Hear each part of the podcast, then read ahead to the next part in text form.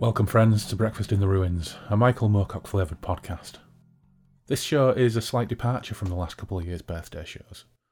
Previously, Phil and I have holed up in a hotel somewhere full of food and victuals and recorded on the actual day of Hare and Mike's birthday.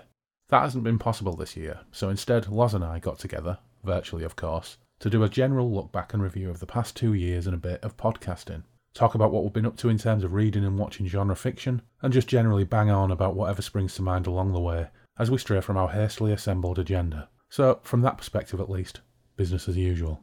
And we also had a few liveners while we we're at it, naturally. So, Mike turns 82 the day this show comes out, and he's still full of vigour and creative energy, and that makes us very happy indeed, and we touch on some of his upcoming releases. And it's Phil's birthday, of course. As this is uploaded, we'll be on the west coast of England, wandering along a windswept beach, and wondering where to forage for sustenance. Just to timestamp this for future listeners, Omicron is about three or four weeks old here in the UK and is exploding in terms of infections. So we won't be doing our usual three to five course birthday dinner and a bottle or three of wine at some fabulous coastal restaurant. We might end up eating fish and chips in the open air, or even taking a load of boozy swag back to our rooms to get frazzled and watch some crap movie on the box. After all, when the world is ending, we should all just go home and watch it on the telly. Either way, I'm sure you'll all join me in wishing Phil and Mike the happiest of birthdays, because just being together, reading, and celebrating each other and our friends. That's the trick, isn't it? Everything else is trimmings. So sit back, relax, don't worry about the bloody IT issues, and join Loz and I in Derry and Toms as we drink some stupid stouts and talk all kinds of bollocks about the last couple of years of breakfasting in the ruins.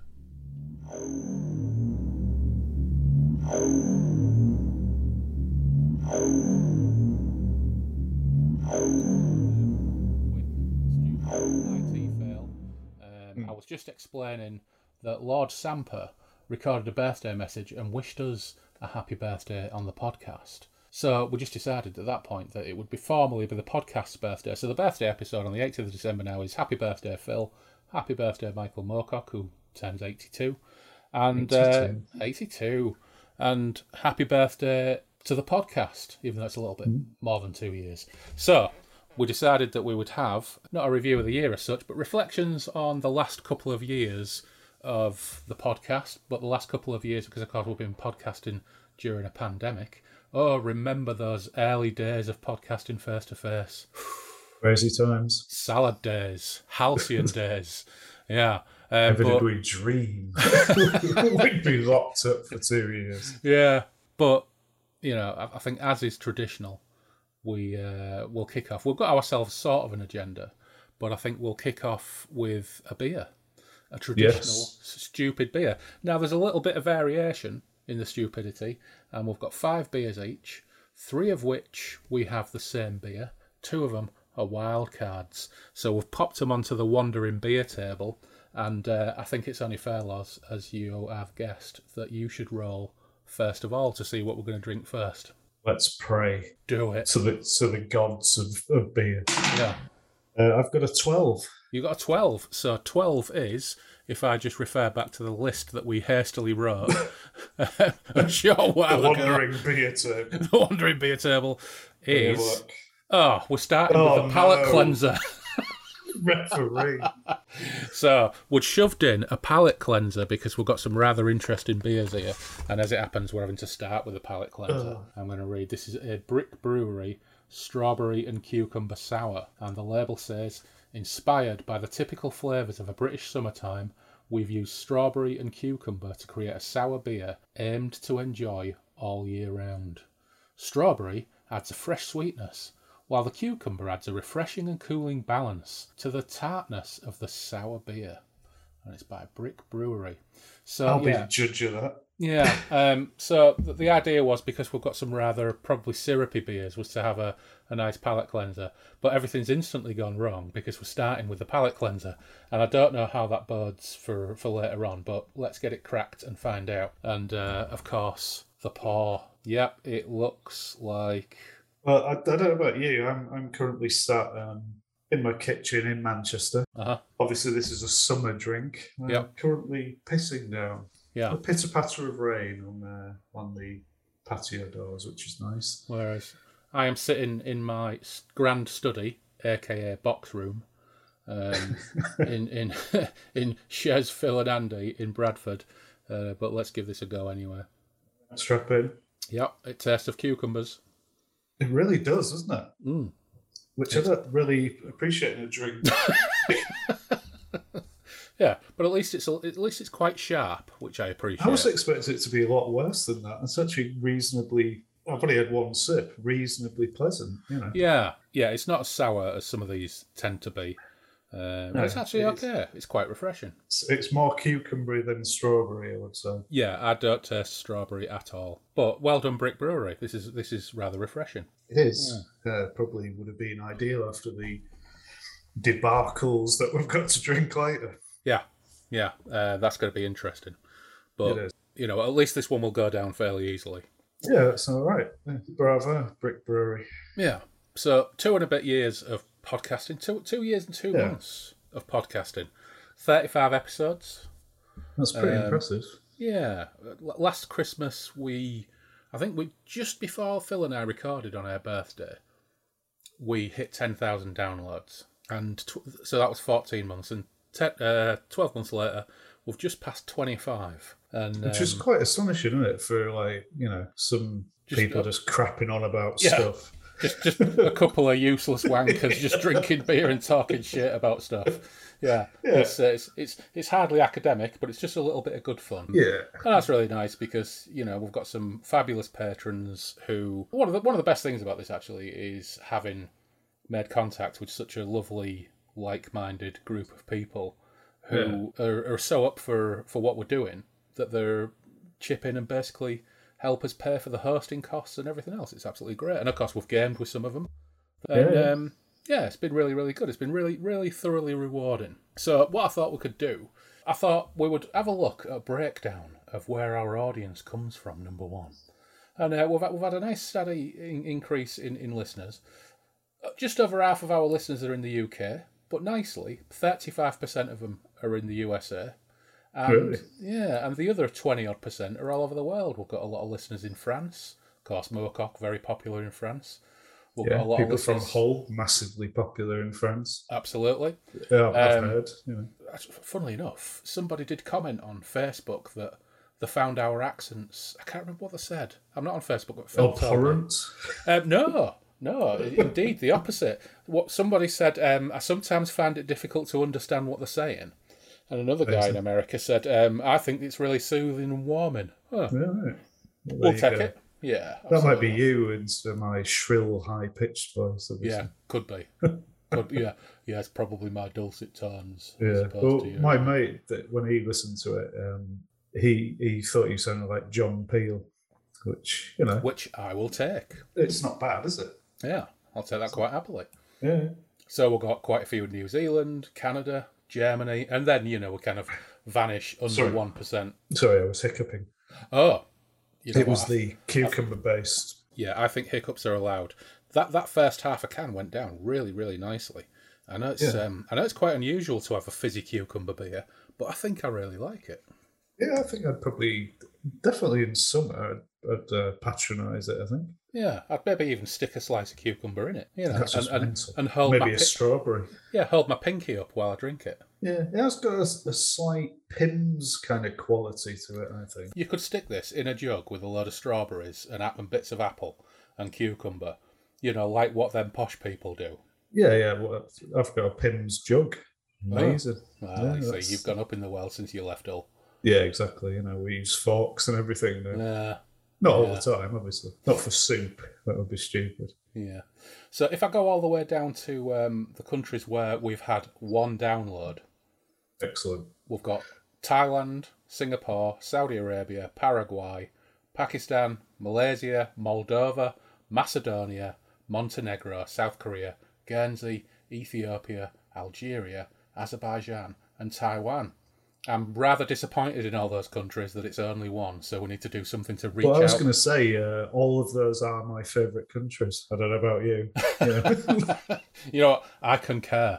We must. Yes. We must. Where's New Caledonia? and that's Scotland. Hmm.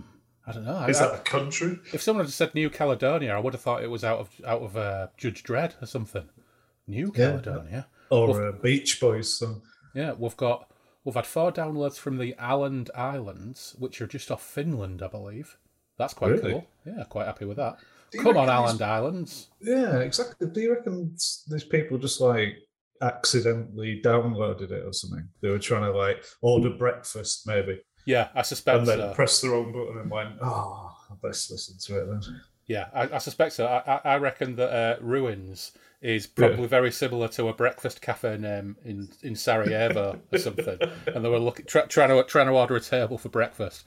Yeah, Uh, yeah, very. or it's a t- or it's a breakfast kind of uh, sandwich or something. It's like, oh, I'll have a ruin. It's very pleasant. yeah, also possible, but Yeah, yeah, disappointing that they, they didn't stay for more. But No, you, know, you but, can't yeah. have everything. So we have we have a fairly broad listenership, and the really good thing about Spotify, having the podcast on Spotify, is you get audience demographics, really. which is kind of cool. Yeah.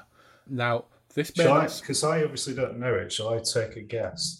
go on then. So what's the gender split of our listeners?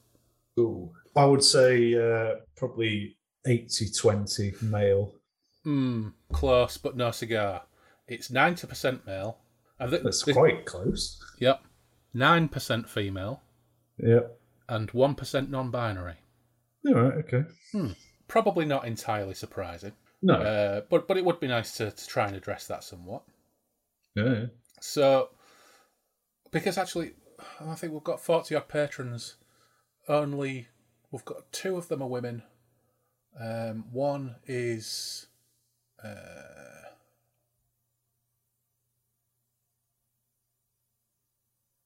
transgender, I think. Um, it'd be nice to have a little bit more diversity of people listening to us. But It would. you I, th- I think it, it's probably goes back to that the kind of demographic of fantasy stuff as well, isn't it? Or Yeah, fan, very- fan, fans of of Moorcock, maybe. Ninety percent men. I don't know. It could be Yeah, mistaken. I, I, I think um, there certainly are uh, some um, some female listeners. So there's, um, we have a female listener in Greece. Um, shout out to Dinah Lister. Um, Mm, cool. How about age breakdown then? Well, the thing. This the is thing probably a more difficult one to guess. Yeah, when I've spoken to like a few of my friends who who asked what the podcast was, I obviously mentioned it was Moorcock based, and they're just a bit blank at me, to be honest. Yeah, So I think I would say the the lion's share would be forty plus, Yeah, between forty and sixty, maybe. Yeah. So, as follows, uh, we have a breakdown of fifty percent, forty-five to fifty-nine. Uh, Yeah. Which is probably what we would roughly expect. That's our demographic, isn't it? Yeah, yeah. Um, Six percent. Interestingly, it says between sixty and one hundred and fifty, but doesn't break it down any further than that. So I'm hoping at least at least four percent of those are over one hundred and thirty. That would be kind Which of cool. would be cool, wouldn't it? Yeah. It would be cool. Uh, Twelve percent, thirty-five to forty-four. Seventeen percent, twenty-eight to thirty-four. Eight percent, twenty-three to twenty-seven, and eight percent, eighteen to twenty-two. So we do have a few younger listeners, but the Again, lion's they were probably trying to order breakfast Yes, very probably. in Finland. I Yeah. don't know. You know, Yeah. I'm just guessing there. Yeah, the lion's share are generally our demographic. And um, top five countries on Spotify number one, United States, number two, United Kingdom, number three, Australia, number four, Denmark, which is cool, number five, Germany, and then we've got Sweden, Czech, uh, Czech Republic, Finland, Ireland, Canada, Brazil. So, you know, a fairly, fairly nice spread. I was And- quite surprised about that actually. Yeah. America being like first. strange things have been happening recently. Uh, the the daily listeners daily listenership has almost doubled, and we're getting occasional spikes. And um, I think USA listenership is going to overtake UK probably in the next month or two, because Yeah. the, the, the lion's share of the of the last couple of months have been listeners in the USA. So obviously, I don't know. Maybe they think it's maybe they think we're all Sean Bean or something. I, I don't know. It's a it's a strange phenomenon, but I like it uh, because actually fifty percent more United States listeners on Spotify than UK. So it depends on platform. It appears. Yeah, I suppose so. Yeah. Mm. And it being Spotify, it also tells you what artists are the most popular the five most popular artists amongst our listenership. So, any any artists spring to mind? I bet you I don't like any of them. is my guess. well, you might be surprised. So, first, Black Sabbath. Mm. Okay, fair enough. Uh, second, the Beatles. Is that just everybody likes the Beatles? Maybe, maybe, or or it's because our listenership is as old as the Beatles. or actually are the Ah, Beatles. the Beatles. yeah, yeah. Uh, Brian Eno. Well, I like a bit of Brian. Yeah, Yeah, he's uh, not not that rocking, but I like him for a bit of chilling. yeah. Uh, slight surprise, Eminem. Mm. I Mm. like Eminem. Yeah, and finally, Blue Oyster Cult. Which weirdly, I have been playing um, Don't Fear the Reaper on, on loop at the moment. I Ah, was doing a Fall of Delta Green playlist, yeah. and uh, that was on it because I was. It, it's just a really good song. Yeah. So for our non-gaming listeners, what is Fall of Delta Green? Uh, well, it's a role playing game based in the 60s where you play kind of FBI 60s agents investigating gnarly things. And it's it's kind of a spin-off of uh, Delta Green, the main RPG, which is was originally a spin-off of Call of Cthulhu. Yeah. Yeah. Um, so, yeah, I just thought I'd put together a, a playlist. yeah. What- So there you go. Some Spotify factoids. Now, in terms of our most popular episodes, this is possibly inevitable because they've been out the longest. But number one in terms of downloads is Elric of Melniboné Part 1. Classic. By quite some distance. Was it? Yeah. Um, and The Dreaming City is second. But surprisingly, third and fourth, and not far behind The Dreaming City, are Wizardry and Wild Romance, which was only released probably three or four months ago. Was that with Dirk? Um, I suspect that's the Dirk effect. Yeah. And Sven Hassel, Wheels of Terror Part 1. Sven. Yeah. Mm, yeah, so uh, another surprise. And when you factor in YouTube listens and hours listened, it may surprise you to learn that, hands down, one, once all platforms are considered, the most popular episode of this podcast is the Wheels of Terror one. Which is weird, isn't it? Yeah, uh, closely followed by the Rats. So when you consider all platforms, the most popular two episodes are Wheels of Terror and last year's Halloween special on the Rats. So what you're doing wrong is you're concentrating too much on Michael Moorcock, whereas you just need to do Rats and Sven Hassel. Yeah, well, I, I think what it certainly evidences is that there is definitely a market for Sven Hassel and rat-related podcasting. yeah, exactly. And it's funny that there is, you know, I mean, Sven Hassel only wrote like 11, 12 books, and there isn't a Sven Hassel podcast out there. And I don't think there's a, a James Herbert podcast out there, although some podcasts have covered James Herbert books. So, yeah, one of Is those that because you'd have to read a lot of James Herbert books, Yeah, perhaps? Just Ve- very probably. for all the fans out there, you know, Yeah. all the best. You'd run out of books quite quickly as well, because it's not like he wrote hundreds like Moorcock did. No, I think I've read a couple. Did he do the Spear? Yeah, Yeah, I read the Spear, which, would make a really good Delta Green game. It would, yeah. I think we probably did that, to be honest, at some point. Hmm. But yeah, what I, the, the other thing I noticed about you know some of the podcast, the crabs based one, is how many books he wrote about giant crabs. Couldn't, Yeah. couldn't believe it. I Many. mean, you'd think you'd think like one you could probably get away with, and people go, "Oh yeah, giant crabs, I'll, I'll have that." About ten books later, it's like you need to move on to maybe prawns or something, or lobsters, you know, some other crustaceans. Anyway, Yeah. not read them. You know what? If it ain't broke, don't fix it. That's what I say. If you've got one idea, Yeah, milk it yeah. for as long as you can. Well, and, and to be fair to Guy, he, he probably wrote more books than Moorcock. Were they mostly about crabs? It was no, no. I, th- I think Crabs probably accounted for maybe eight to ten percent of his output, if that. Uh, but Yeah. no, he, and, and we'll we've, we've recorded a, a an ex a Guy N. Smith extra, which might come out before this or maybe just after. And um, he wrote all sorts of things, including things like Disney adaptations under a pseudonym. Did he crowbar crabs into it? I don't know, but Did he do Little Mermaid? no, but he did do Song of the South. I think I know that one. Yeah, Song of the South is the super controversial Disney film, which is not available because it's horrifically racist. Amazing. Yeah, uh, but hopefully he had some giant crabs into there. So, Well, just take away from the racism. yeah. He's So We've talked a little bit about the podcast, um, and we're going to go on and reflect a little bit on the last couple of years. But I think it's time for the second roll on the Wandering Beer Oh, yeah. table. Have you decked yours? Uh, I, I have indeed. You could always put it aside and actually use some of it as a palate cleanser, as originally intended. But uh, but I am going to roll the Too giant right. D20 for the Wandering Beer table, and I have rolled a nine, which is the same beer. So I've got to roll again. I have rolled an 18, a critical. Oh, no. Yes, I have rolled a critical, and that means it's wild card number two. And in my case, that is, and I quote, a Heaven Bourbon beer Honeycomb Chocolate Stout at 12%. Oh, to get the other one. God's preserved me. So let's see what it says. So it says the earthy warmth of oak and bourbon combine with the distinct sweetness of honeycomb and vanilla in this thick chocolate stout, aged in our single malt barrels for six months. So I've gone for a, a Keys Caramel Fudge Stout Jack Daniels edition. Ah, It's an Imperial Stout, clocking in at 11.5. oof. describing itself as if I had my glasses, I could read it. That is what Master Brewer so and so, owner of the Pure. No, no, that's just the Pure and Craft section.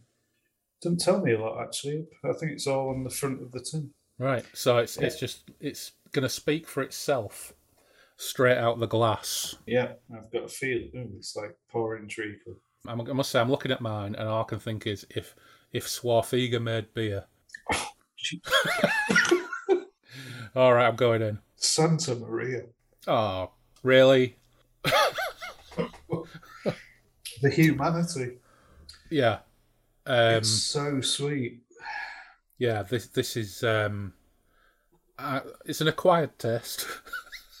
I think is probably the fairest thing to say about it. Do, does it? Does it? ta is there a hint of bourbon?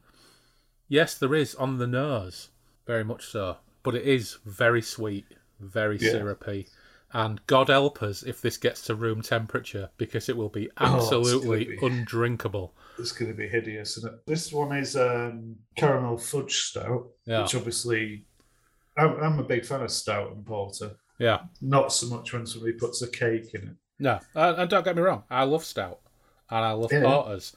I'm just not entirely convinced when I don't know. I don't know. I don't know what I'm drinking. It, doesn't really taste of honeycomb. It's warming, but I think that's largely because of the alcohol content. Yeah, it's it's like drinking. It's definitely like drinking a cake, Yeah, and it does give you that warming, gouty feeling. yeah, Yeah, it is. high it- blood pressure job. yeah, it is like gout in a glass. Yeah, Yeah, I can imagine. It, I can't. I'm trying to work out a time when I'd ever drink it. Apart from doing a podcast with you, I can't really see any kind of. Would you Well- have it with a pudding? I don't know. I have come to the conclusion that the only time I drink ridiculous beer like this is when we do this. yeah, Um, I don't think I'd do it for fun, which actually suggests that we'd, I don't podcast for fun, so that's probably the wrong way of putting it. yeah. I think it's part of the uh, de rigueur, isn't it? To get Mm. some. Yours hasn't even got a head on it. No, it has it has poured out like it just kind of slid out. Yeah, slightly viscousy, yeah, and like, now it's like meconium. yeah, and now it's just eyeing me. It's giving me Yeah. side eye. Right. Okay. So let's let's try and take our minds off this glass of whatever the fuck we are drinking. So in the last couple of years, three good things we've read or watched in the field of the genre of pulp or sci-fi or fantasy or any of those things that we're into. Yeah, something when it comes to books. So you'd think like during a pandemic, you'd probably read loads. Mm. And my wife is a avid reader. Neither of us have hardly read anything over two years. It's ridiculous, really. Mm. I've been listening to audiobooks because that's the laziest thing I can kind of I can listen to a book, usually fall asleep, rewind it, Mm. listen to the same chapter about eight times. But I've just been going through a, an Ian Fleming phase. Ah. So I also I got the audiobook of Colonel Sun because I've never read that, the Kingsley Yeah. Bond book, which is very strange. Hmm. And then on Majesty's Secret Service, which I've never read either. And Hmm. the audiobook was uh, David Tennant. and It was really good. All And it's actually a really good book. Yeah, well, they don't really bear much resemblance to the films, do they? Well, this one, to be honest, that obviously I know the film pretty well. I really like the film, despite George Lazenby. I've- sweet Jesus and all the baby angels. That's what Lazenby would have said. Yeah. Um, Um, well, I, I love I, I love On Her Majesty's Secret Service. I think it's hands down the best Bond film, and I think George Lazenby would have got better with time. I think he's a little he- bit wooden. It's a bit weird that he's dubbed by is it Jack Hawkins for for a, for part of it, which is very odd. Is he? Yeah, all, all the bit where he's where he's being hilly, where he's, Oh, got his, right, his, his okay. kilt on and he's being Hilary because he visit he visits M, doesn't he? And M's I really love it because he visits M and M's mounting butterflies, and it's the first time Yeah. you see M outside of un, un, until Judi Dench time. Yeah. You see Bernard Lee M at his house mounting butterflies, and he goes to visit him, and then he goes to visit the doctor whose identity he takes on. Y- Yes, he does. That, Hilary, that's slightly different to the book. In the book, Yeah. they've got um, the the heraldry expert, who's quite a, quite a good character as well. Yeah. And it's not Jack Hawkins, it's George Baker, isn't it? Who plays the Doctor. I think it's George Baker. So yeah, George Baker actually voiced James Bond for about a third of a film, which is quite odd. I think it's was George Baker. Yeah, um, but yeah, I, I fucking love it. I think he looks the part. He's he's absolutely ripped. He's handsome. He looks fucking great when he when he rescues Tracy at the beach at the beginning. Yeah. He looks absolutely terrific. I think it's beautifully directed. The music's fantastic. The Aston Martin is gorgeous. it is pretty good. Um, yeah, I love it. I, I think it's got one of the best soundtracks as well, and, and and of course the end is just you know to die for, isn't it? I even Yeah. like Telly Savalas as uh, as Blofeld. yeah. I think he's really good, even though he is basically just playing Telly Savalas. Well, yeah, but he didn't need to do anything else. No, he? not really. The, the thing is, they did it out of order, didn't they? Really, they should have done. I think it was you. No, you only live twice was before on Her Majesty's Secret Service, wasn't it? It should be the other way around because the books. So Right. on Her Majesty's Secret Service, and then yeah, you only live twice is when he starts hunting down Blofeld. Yeah. Right. Okay. But anyway, so so I was listening to that. That was really good. Yeah. Uh, which brings me on to probably No Time to Die, which Mm. was probably one of my. I was waiting for that for some time to watch that. Mhm. I loved that. Thought it was ace. A lot of people I know like, well, it's not a Bond film, is it? It's like, well, it's a Bond film now. If you you couldn't do a Roger Moore film now, well, I wouldn't watch it for a start. But Yeah. um, you know, yeah, I just thought it was really good quality. It was very long. Well, Bond, Bond, Bond always changes with time, doesn't it? Yeah, yeah. it Doctor No is a completely different James Bond to Live and Let Die. Is a completely different James Bond to License to Kill or The Living Daylights, which is a completely different James Bond to any Pierce of the Pierce Brosnan's Brosnan hair. ones. I mean, Yeah. fucking hell, you know, you don't want Die Another Day again, do you? I don't know. No, good lord, no. Uh, no, I thought it was really good, I, I, and it didn't feel like it didn't feel its length. No, Um, but I actually it the the cinema I went to was um, a kind of a little independent cinema in in Manchester, and uh, they had an intermission. Couldn't believe Yeah, it. yeah very Which good. was good. So I was drinking wine throughout, and uh, ran out. yeah. Went to have a piss, got a wine. Second half of the film, it worked quite nicely. Hmm. I, I wasn't really didn't really have very high hopes for it because although at the time I, I really liked Skyfall when I first saw it, on a second watch I thought it fell to bits, and Spectre on the first watch I thought was awful. I just thought it was really poor. I thought it was actually better though when I watched it again. Well, when I watched it again, and I, I didn't have to react negatively to Blofeld being his stepbrother or whatever, which was Yeah, exactly. Once fucking that, bollocks. Uh, Yeah. what, what, once I, I, I didn't have to react to that nonsense. Um, actually, it was all right. It was, it was, it wasn't a bad film at all. the beginning bit's amazingly filmed. The the, Oh, the- Day, the of Day of the Dead, Dead thing, yeah. It's just amazing. It's just Yeah. so, so well filmed. Yeah. But so Dying of the Day, really enjoyed that. Die Another Day. Dying of the Day. I didn't, didn't enjoy that. No time to die. It's that caramel fudge stout. Yeah, you need to knock it on the head. yeah, good God, I do. Yeah. Uh, so that was that. I went to see Suicide Squad, which I really enjoyed. I thought it was really funny. Mhm. I was just laughing about the Weasel guy probably for about 10 minutes. And Yeah. I thought uh, John Cena and it was really funny. I liked Polka Dot Man. I thought if, if we'd ever run uh, a superhero role playing game, Polka Dot Man would have been one of our characters. Oh, definitely. Yeah. Yeah, yeah, And possibly the weasel. yeah. Yeah, I did laugh. I went with, with went with my son Dylan, and he uh, he thought it was hilarious as well. Mm. So both got quite pure elf humour. Yeah. So even the first ten minutes, I was guffawing throughout. It was just really funny. Yeah, I liked it when Nathan Fillion's arms came off and he was just completely useless. Just uh, absolutely amazing that that was actually a character in a comic. It's just brilliant. yeah. Um, although I did see someone, um, I think it was Sardonicus on Twitter, posted a picture of him today from the comic. And he, he says, Behold, I can detach my arms. And he pulls his arm off, and the, and the sound effect is plop. Which was, was rather amusing. Plop is a plop is a comic sound effect that needs to get used more Yeah, often. definitely. Yeah, Uh, yeah. So I, I kind of enjoyed. Um, I, I did enjoy No Time to Die, and I, I didn't mind the ending either. I thought I thought it went No, I quite did nicely. like the end of it as well. Uh, and I watched Dune recently. Enjoyed Yeah.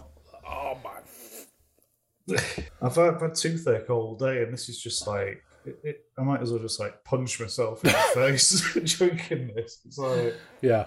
At least we know we're getting them out of the way. yeah. It, it can only go up from here. It You can only go up from here. I've seen what we've got. Well, yeah. Let's uh, let's Oh not God! let's not spoil it. No. So so yeah, I mean, So that was we're, we're trying to do a review of the last two and a, two and a bit years, but all I can think of is stuff from the last two months as well, because my memory is absolute shit. Yeah, exactly. It's Yeah. terrible. And that's the thing, isn't it? I've tried reading a couple of kind of new books, and I've got the Joe Abercrombie, this the second one of the new trilogy. The Yeah. first one I liked. The second one I've not opened. Yeah. Uh, Yeah. Just because I can't be honest, to be honest. Yeah. Um, started reading Sailor on Seas of Fate the other day. Yeah, Yeah, we're going to so cover that in the new year. year, aren't we? Yeah, Yeah, enjoyed that's- that. That's going to I think probably the only books I've read are the ones we've podcasted, to be honest. So Yeah, yeah. I, I should point out to everybody that the last time Loz was on, we did actually roll some dice and select a couple of short stories from the White Wolf collections, which we were supposed to cover. yeah, But uh, uh, yeah, they're a bit. Uh, yeah. uh, uh, yeah, that, it didn't really excite me to talk about them, so we just thought we'd skip it and go straight back to Sailor on the Seas of Fate. Yeah, which I think is historically, for me, the first Elric book I read. Yeah, So yeah. Well, let's save that for when yeah, we yeah, do exactly. it. Yeah. So, So, what do you- about you then? In the oh, Squid Games, quite enjoyed that. yeah, Uh, Kingdom Oh. quite enjoyed that. yeah. That was grim, wasn't it? It was, wasn't it? Not Yeah. laughs there, was there? No. And No. a very unusual protagonist stroke anti-hero Yeah, yeah. and so, a really weird ending. Yeah, so the, j- just for everybody's benefit, there's a series on Netflix called uh, is it Kingdom or The Kingdom? I Kingdom, can't yeah. Kingdom, Korean period drama with zombies in it, which is absolutely fucking terrific. And really is a amazing. kind of a spin-off film from it on Netflix, which is excellent, very grim. Yeah. Perhaps lacks a little bit of the you know, Kingdom's not a comedy, but it does have a wry sense of humour as it goes. Well, there ain't no fucking comedy No, in no, that no. movie. Well, yeah, it it's super super grim. Of, um, the end of it reminded me a bit of Thirteen Assassins, but Yeah. with millions of zombies. Yeah, yeah. It was yeah, it just reminded me of that. So that was good. Apart from that, I've just been watching probably non-genre stuff really. Hmm. I've ch- oh yeah, but we probably should touch on Wheel of Time. Yeah, I think we'll end up touching on Wheel of Time on, on a couple of occasions because, so for me, last couple of years, um, I can't remember ninety percent of what I've read because um, my brain is completely knackered. Um, but the the things that have really leapt up and impressed me this last year or so, Ralph Lovegrove invited me on the Fictoplasm podcast, and I read yeah. I read Roadside Picnic for the first time in twenty years, and uh, and because I was reading Roadside Picnic, I also watched the Tarkovsky film Stalker, which is based on Roadside Picnic. I don't know, I've seen it or read the book to be honest. I strongly recommend reading Roadside Picnic and watching the film. The film is its own thing in many Mhm. ways, um, but essentially the story is that in, in, in the book it's just kind of um, it's, it's kind of almost starts. Um, what's the expression when something starts mid-action? Um, In media res. in media res. So it starts in media res, and basically it's it's uh, it's a country where th- there were there was some kind of alien visitation, and they arrived. Nobody could figure out what was going on. They didn't communicate with anybody, and they left. And the zones where they arrived and left um, have weird and wonderful artifacts and things that alter the flow of existence and the nature of reality. And there are, Yeah. yeah, and there are stalkers. People are called stalkers who go into the zones to try and get these things to sell them to collectors of, Yeah. of uh, who are a whole variety of different motives. It's it's an absolutely fascinating book that's kind of split into parts where the the effect on the stalkers and the effect on um, the world outside the zone kind of takes on new dimensions as time goes by. And it's it's a brilliant book. The film is a lot more stripped back and a lot and, and, and much much more bare experience, um, but but just absolutely fucking beautiful. It's done by Andrei Tarkovsky, who did Solaris, and I actually think it's a better film than Solaris. I do like Solaris. I like Solaris a lot, but Stalker is just one of the most beautifully shot kind of contemplative science fiction movies I think ever. It's it's absolutely wonderful, and I got the Criterion Blu-ray, and and that's absolutely fantastic. Um, tried to get Phil to watch it with me, No. She wasn't having it. No. and and and that's that's just kind of made me um, really made me think about Tarkovsky novels again because I watched a film based upon one of their books called Hard to Be a God, which came out on Blu-ray a couple of years ago. Which is um, if you want a film that captures the filth of medieval Europe in the most beautifully distinct and vivid way, Hard to Be a God, you will never beat it. It's a it's a Russian film um, that was made over quite a protracted period of time. Had was had various interruptions, and everybody in that film is every single extra, and every single actor is so committed to this world that they're they're occupying. It's it's completely unique, unlike every, anything I've ever seen. And the essential story to that is that it's like a world with medieval level of technology, and there are some scientists from Earth who are there, who are essentially living as part of this medieval society uh, as an experiment, and to actually take notes. I really need to read the books. The, undoubtedly, the film will be its own thing, but um, I need to read the book to get more of a handle on what's going on. So I would very much recommend you uh, get your hands on Hard to Be a God, the film, and give that a look. Probably watch it on your own. I don't think it's particularly family friendly film. no. Uh, Phil watched about 40, 40 minutes with me and said, "Ah, I can't watch this." I just, I just went elsewhere. she gave you 40 minutes of it, though. Yeah, yeah, she managed 40 minutes. Uh, it's just, yeah, it's brilliant. So that was good. It was a good experience being asked on another podcast as well, and Ralph was really, really gracious asking me to go Yeah. on. I, I, I really enjoyed it. I had a really good time. I think, again, it's, it's hard to kind of think back to to things one has enjoyed in the last couple of years because my memory is so terrible. But No, yeah, I- definitely. I am going to give a shout out to a, and it's not exactly well, it is a genre film, but just not not the genre we tend to deal with on this podcast. But I became obsessed with a film called The Greasy Strangler. Yeah. I think I've seen a poster. Yeah, uh, I won't go into it. I'll just encourage everybody who's listening to this to watch the trailer for The Greasy Strangler, and uh, and you'll you- you'll either be into it or you won't. Which But- I think is probably, yeah, Yeah. With that title, it's probably right, isn't it? Yeah, it's it's astonishing, uh, and again, unlike anything I've ever seen. And uh, I got my dad the Blu-ray for Christmas because I reckon my dad will love it. but I'm going to have to, I'm going to have to warn him: don't watch it with mum. Whatever you do. yeah, yeah, it's it's really bombed out.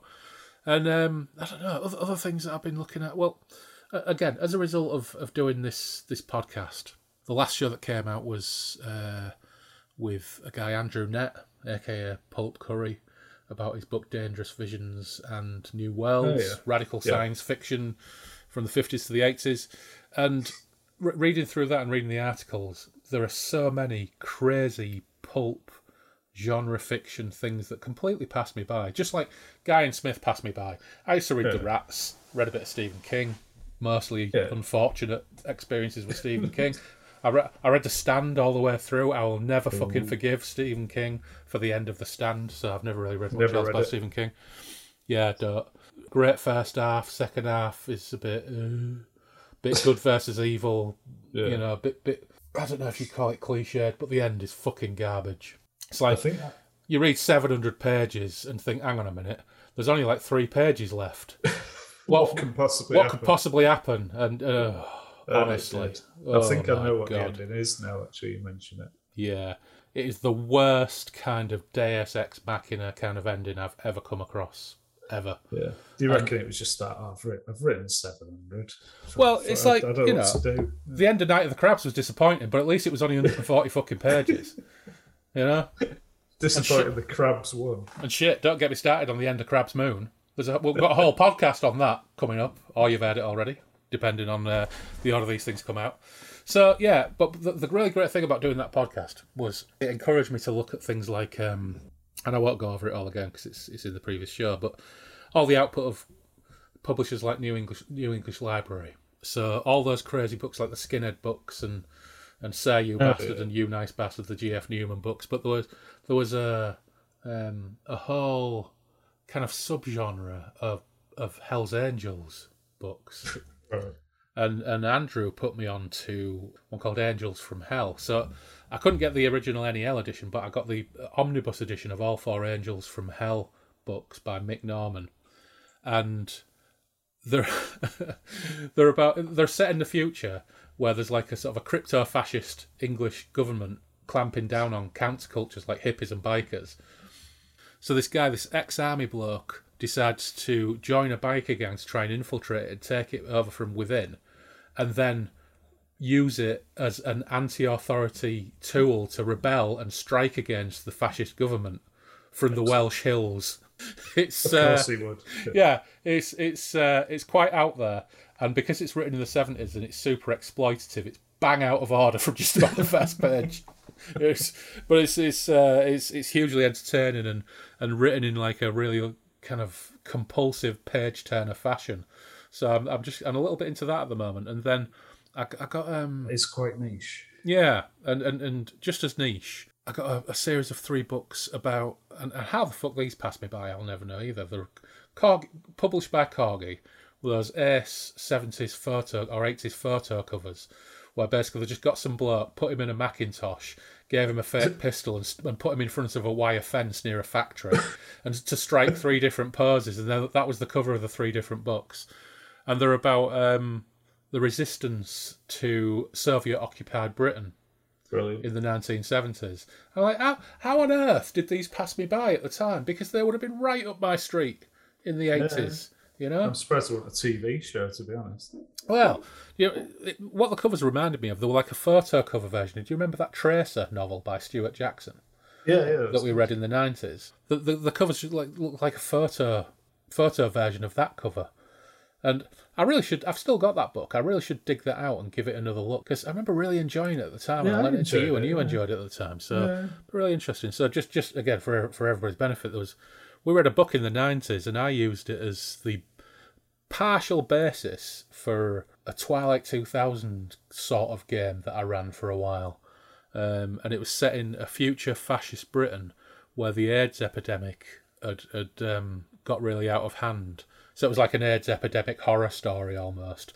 But the fascist government was basically locking everybody up in uh, in, in detention centres and death camps run by special health authorities. Um, That's right. Yeah. and it was, it was, uh, but it was, you know, this guy uncovers this massive government conspiracy, and it was, uh, it was really good at the time. I'm glad to dig it out and read it again. I enjoyed it at the time. Yeah, yeah. It was good. So I mean, you know, what, what else has there been? Well, I think you you very very briefly touched on Dune, and once Yeah. again, our memory of the last two years all gets compacted into the last three weeks. Yeah, Uh, pretty much. But yeah, what did you make of Dune? Uh, it looked very nice. Hmm. What the the thing about Dune for me was like it was two hours, like twenty odd, Hmm. and did half a book, Hmm. and then the David Lynch one was about two hours twenty odd and did a full book Hmm. plus some comedy added bits. Yeah, it was largely was- incoherent. Yeah, obviously, yeah, Yeah. but that, they were the bits I liked. But Yeah. I think um, all the stuff that was added in, I don't think necessarily enhanced the film much. Hmm. So you, you kind of wasted half an hour getting to the Fremen. Hmm. And that half an hour could have been used with the Fremen and Hmm. moved it on a bit for me. It Yeah. looked really good. The cast was all good, but I did miss certain bits. Yeah. because I know the Dune the, the Lynch version so much. Yeah. I missed like I almost missed the thinking aloud bit, but I didn't. Mm. Yeah, I had it in my head, Yeah.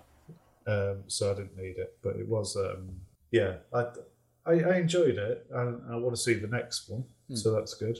And Yeah. it looked amazing, but I don't think. I think some of the David Lynch sets were better, to be honest. And Yeah. I thought Baron Harkonnen was a bit rubbish Yeah. Um, compared to the puss-ridden David Lynch version. well, yeah, weirdly, I think the best Baron Harkonnen is the TV miniseries one, played by Ian McNeice. He's, he's not got a mustache, but he's a mustache twirling villain, which he is in the books. He You is, know, yeah. he's extravagant. Well, Yeah, the, the Skarsgård uh, Baron um, was something lacking there. I, I hope, and I, I hope you get more out of him in, in the second movie. Yeah, Yeah, I think I really enjoyed it. I really enjoyed it. I thought it was Yeah, visually yeah. fantastic. Took my mum and dad to see it. I think the last time I took them to cinema was to see Prometheus. And the last time I took them to cinema before that was Mary Shelley's Frankenstein by Kenneth Branagh. Uh, so I've not took them to see cinema that often in the last 20 years. But yeah, I I enjoyed it. It was interesting to get my, my mum's take on it because, you know, she's seen the Dune movie. I think she read Yeah. Dune like 30 or 40 years ago because my mum read quite a lot of fantasy in the 70s because she liked The Hobbit and The Lord of the Rings, so she tried other bits and pieces as well. And I kind I had to agree with her a little bit, really. So, you know, the, the David Lynch film, design wise, is fucking spectacular. It's Yeah, yeah, absolutely exactly. absolutely beautiful. The, the the miniature model work, the matte paintings by the um, yeah, all, all absolutely superb, astonishing. Okay, some of the special effects look a little bit funky. The but you know I really like the giant vagina mouth guild navigator. I think it, I think it looks fantastic. I do, yeah. That, Yeah. that was the bit I missed almost. Yeah. I- It's it's just really so cool super weird. as well. Yeah, Yeah. it's like a massive weird fish man in a, Yeah. in a tank. What's And, I, and I like the dudes who kind of wander around after his tank, half-assedly hoovering up the goo, but missing Yeah. most of it, and going, mm. yeah, and I love the fact that the translator for them is out of sync. It's Yeah. amazing. Yeah, just like it takes a while for the translator machine to work. Yeah, all, all, all the technology is great. Everything looks good, but interestingly, uh, I, f- I found a torrent of it. There's there is a version of Dune. There's a few fan edit versions of Dune, and there's one where basically every single scrap of anything Dune related from any of the different versions, the TV version, deleted scenes, is all piled in together, which is okay to a degree. But there's one called the Spice Diver edit, where a guy has taken everything that's available and tried to make something coherent. Right. And it's and it's so it's got tons of scenes in it. It's it's got um the scene, for example, you know, not just when Gurney is playing his baliset, lots more scenes with the Fremen, lots more scenes with the Fremen Reverend Mother, um, more scenes with just about every character that flesh it out. Some of the visual quality is a bit patchy on some of them because they're not Yeah. restored, but it, it extends the length to about three hours twenty minutes or three hours fifteen minutes or something like that. And it's absolutely incredible how much more coherent the David Lynch version becomes with all those it additions. Yeah, it's really, really good. But I think going back to the Villeneuve one, I think it looks terrific, but there's just something a little bit bland about some of the design. I, I just thought the, the the bit for me was if you think about the, the main kind of beats of, of that film, you've got obviously the takeover, the Sardaukar coming in, basically the Duke getting taken out, which is like a that's the main point, isn't it? And then he goes off to the desert, so that's the kind of where you hit the the top of the arc, and it was done really slowly Mm. and not very exciting. And the Duke just basically just goes for a bit of a wander, doesn't he? And goes, "Oh, terrible! I've been trapped by by Yueh." It was just, I just thought it was a bit, yeah. I, I That's know. that's pretty much how it happens in the book. It is, but he didn't then go the tooth, the tooth, yeah. which I did miss. yeah, yeah. I want to see Dean Stockwell's weird front teeth Yeah, and- exactly. and his wet lips. Yeah, and uh, I missed, and I missed the Mentat uh, sitting on my mind in motion by the whatever of Sapho. I don't even know. Yeah, that is. That is that in the book? I can't remember. um, no, I don't think it is. and Uh, that was brilliant. Br- Brad Dourif in his little uh, cable Yeah. car. Yeah, Yeah, drinking like is is weird. The lips are quite a stain. yeah. It's, stain. it's by the juice of Sapho. The lips acquire stains. The thought, the thoughts acquire speed. No, the thoughts quite speed, the lips quite stains, the stains become a ward, and it is by will alone I set my mind in motion. Yeah, amazing. Who, who wrote that? David Lynch. yeah, exactly. It's brilliant. Yeah. And it was little bits like that, which because I've read the book, I've read the book a few times, but I've not read it for ages. And Yeah. it was like, yeah, was that David Lynch or was that Yeah. actually in the book? Yeah, yeah. No, it's David Lynch and, Well, and, uh, and the Baron being covered covered in, in pustules and all that business. Actually, th- there is there is there is a reason why that wh- why he's kind of extrapolated the Baron of the books Yeah, because the the Baron in the books, you know, used to be like a fucking super gorgeous hunk of a guy, but he got poisoned and you know and just kind of became this absolute mess and has to be kept alive by his doctors. yeah, uh, So David Lynch just took that to the nth degree and made Yeah, it, really had it covered in pustules and, and, and taking showers in black goo. yeah, and, and having heart plugs for his servants. yeah, yeah, yeah, and and, and and milking cats and all yeah. all that wild stuff. So All yeah, the classics. I, th- I think the the Denis Villeneuve one, whilst I really like it for what it is, I think it just lacks a little, you know, not literally, but it lacks a bit of colour. It lacks a bit of vibrancy, and there are Yeah. there are things in in the TV miniseries version which obviously the special effects are cheap, even though at the time it won it won awards, you know, for a TV Yeah. series. But some of the effects now look pretty pretty clunky. Um, some of the CGI is really bad but actually the Baron's fucking great, and it has certain key scenes in it which make, for example, Arrakis feel really, really alive. One of the, one of the biggest beefs for me about the film is they arrive at Arrakeen, and it doesn't feel like Yeah. a city at all. No, It doesn't feel like a city. It doesn't feel like a population center. It's got no life to it, and, and even that, the shots are like that, though, aren't they? They're That's bit like right. Blade Runner. it It's, might as well uh, be the, it might as well be the surface of the Death Star. Yeah, Yeah, the, the shots over Arrakeen, just a sandy version of the Death Star.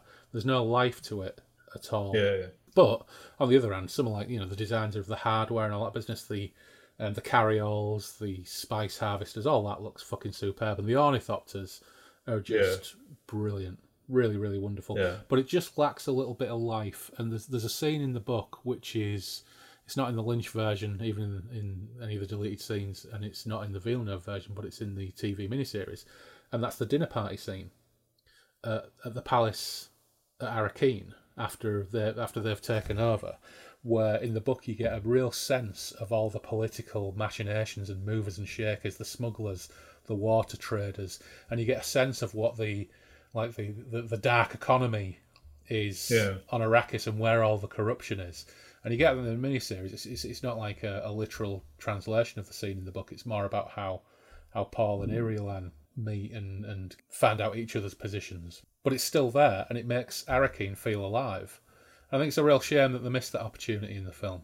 But Yeah, you know, and it, and the Emperor as well. You know, that that's the thing with, with the Lynch one. At least you get to understand why.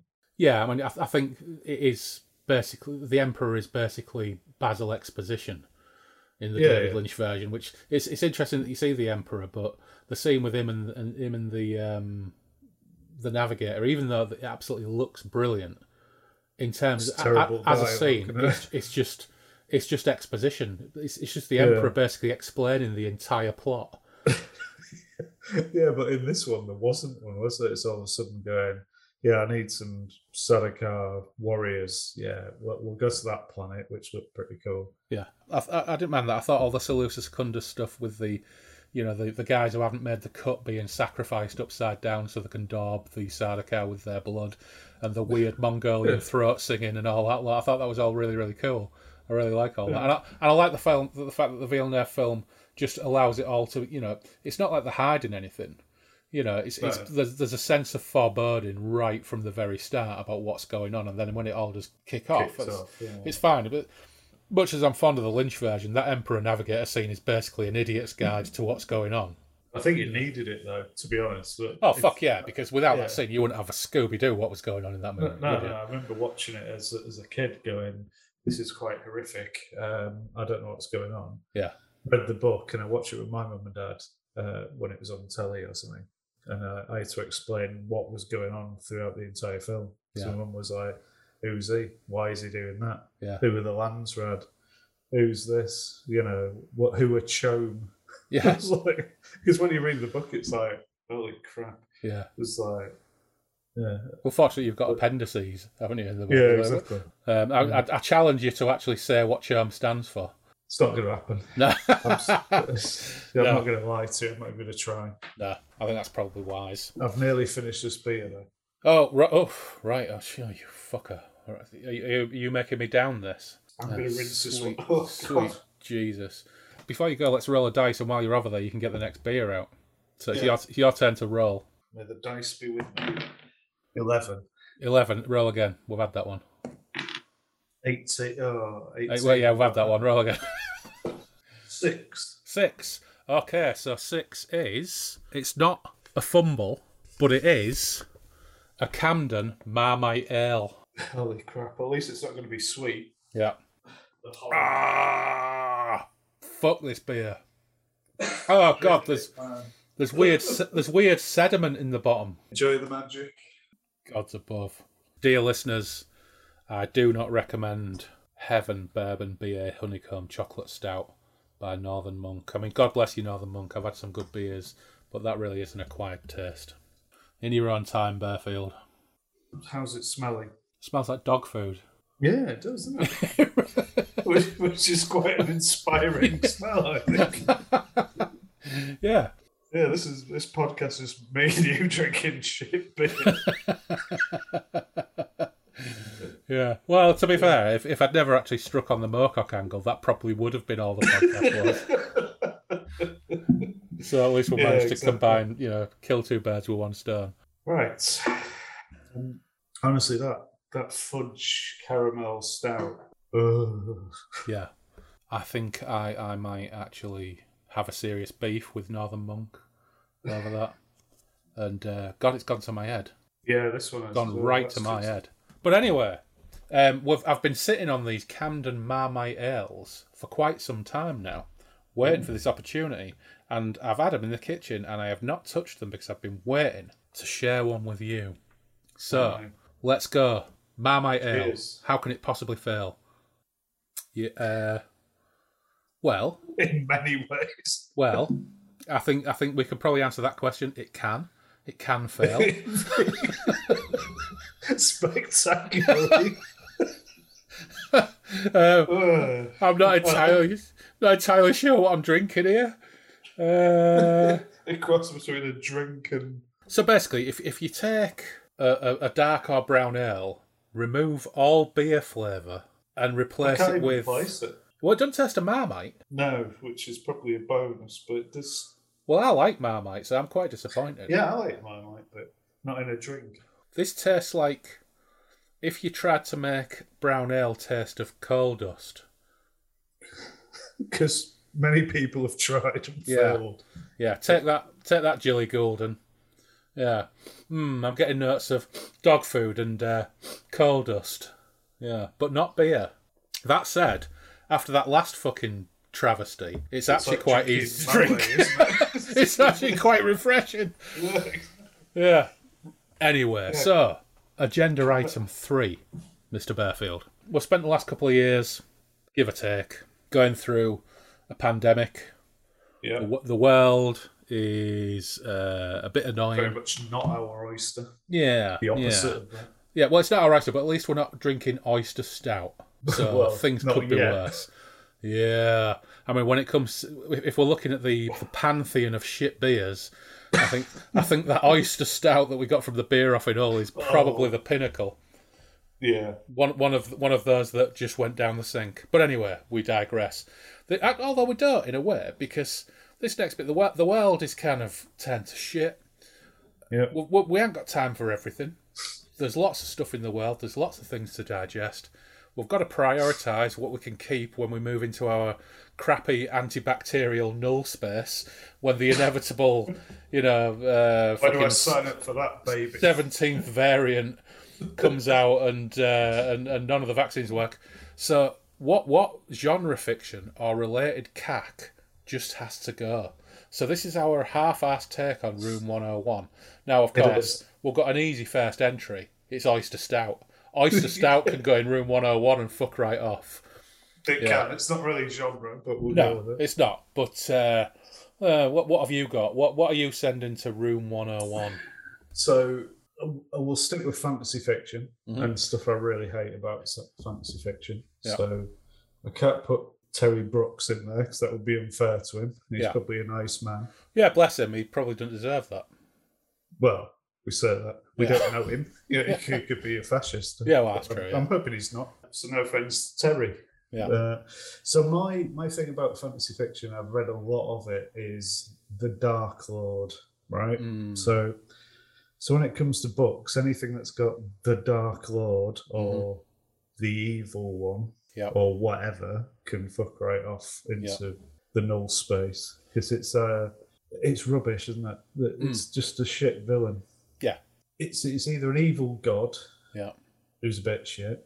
Yeah. You've got even I mean Sauron was the precursor to the Dark Lord, wasn't Yeah. he? But at least he had he had Saruman and kind of some low level shit kickers to kind of balance it out. But he was still rubbish. But he had a backstory, so I'll let him off. But yeah, back to Terry Brooks, the Shannara Chronicles had a Dark Lord. Even the Thomas Covenant books, Mhm. Lord Foul, Yeah. just anything like that. Even you know, the majority of fantasy films, you know, the you've got a Dungeons and Dragons film where you've got this, they've always got the Dark Lord, Hmm. Voldemort, the Dark Lord. Hmm. They're all shit, aren't they? Yeah. they're just yeah. the, the motivations are rubbish, aren't they? Really. So you know, we we've we've tried writing several things. You try and think of a villain, and like what most of it's like, right? Yeah, I'll just conquer the world. I'll take over the world because I'm really evil. But Yeah. what, what's the plan? What are you going to do with it? Yeah. yeah. You're um, not going to sit back and drink claret if you're evil.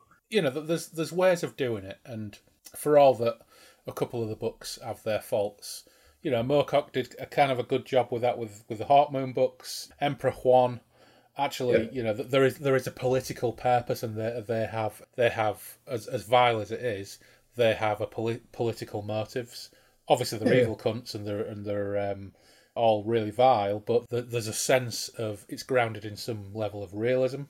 I'm going to give Tolkien a pass because Yeah, yeah. I, I'll, I'll let Sauron off. yeah, you He's know, all, alright. all, all, all the Sauron stuff and, and all the, the, the background lore with Melkor and all that stuff is is actually quite interesting. It took me about forty seven attempts to actually read the Silmarillion, but one day mm. I, I read tried. it. Yeah, well, one day I read it and it just really clicked. I think I remember trying to read it after Lord of the Rings, and then I tried a few years later, and I tried a few la- years later after Yeah. that, and I was just like, there was such a bombardment of lore. It was just so, and it's not. And it's it's not, really dryly written as well, yeah, isn't it? and it's, it's it's not a big book. It's not thick. It's not particularly dense. No. There's just too much information. There's too much overload. And I, and frankly, I don't give a flying fuck what Glor- how many apricots Glorfindel ate before he had a battle. I think it was about 12, wasn't it? yeah, yeah. Usually 12. and lo, Glorfindel ate 14 apricots And a before, tummy ache. yeah, before the walls of Gondolin, Yeah. blah, blah, blah. And he, and he was bilious throughout the battle, which is unfortunate, wasn't it? But but one day I, I, I kind of I, I picked it up and read it and I just rattled through that stuff and, and it all just went in and it clicked and it's really fucking good and all the Beren and Luthien stuff is great and all Oh, the that's Turin, amazing. yeah all the Yeah. Turin Turin stuff is great Yeah, both of those Um, brilliant. yeah and and and some and the background stuff about like sort of the, the lore of Middle Earth is all quite interesting it's it's, it's, it's Yeah. good.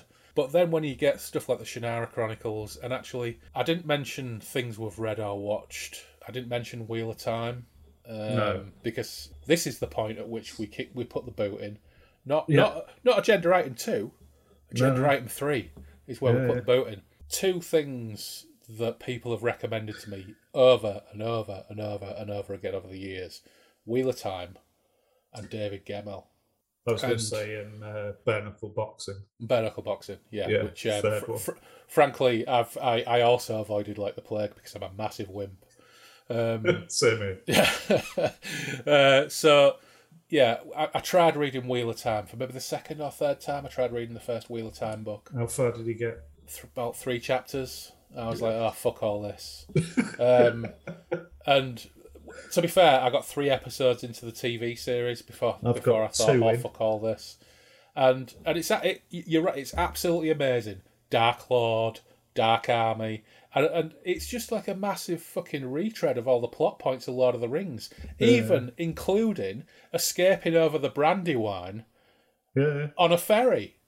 Chased by Trollocs. yeah, and I'm watching. it, I'm thinking, what is going on here? And there are things about the TV series I actually quite liked. I thought the Trollocs were really good. I thought they were a really good blend of CGI. Trollocs. Yeah, it's a fucking Which- stupid name. But Well, visually, I think it looks nice. I think they're a really good blend of CGI and practical effects. I think it looks pretty fantastic.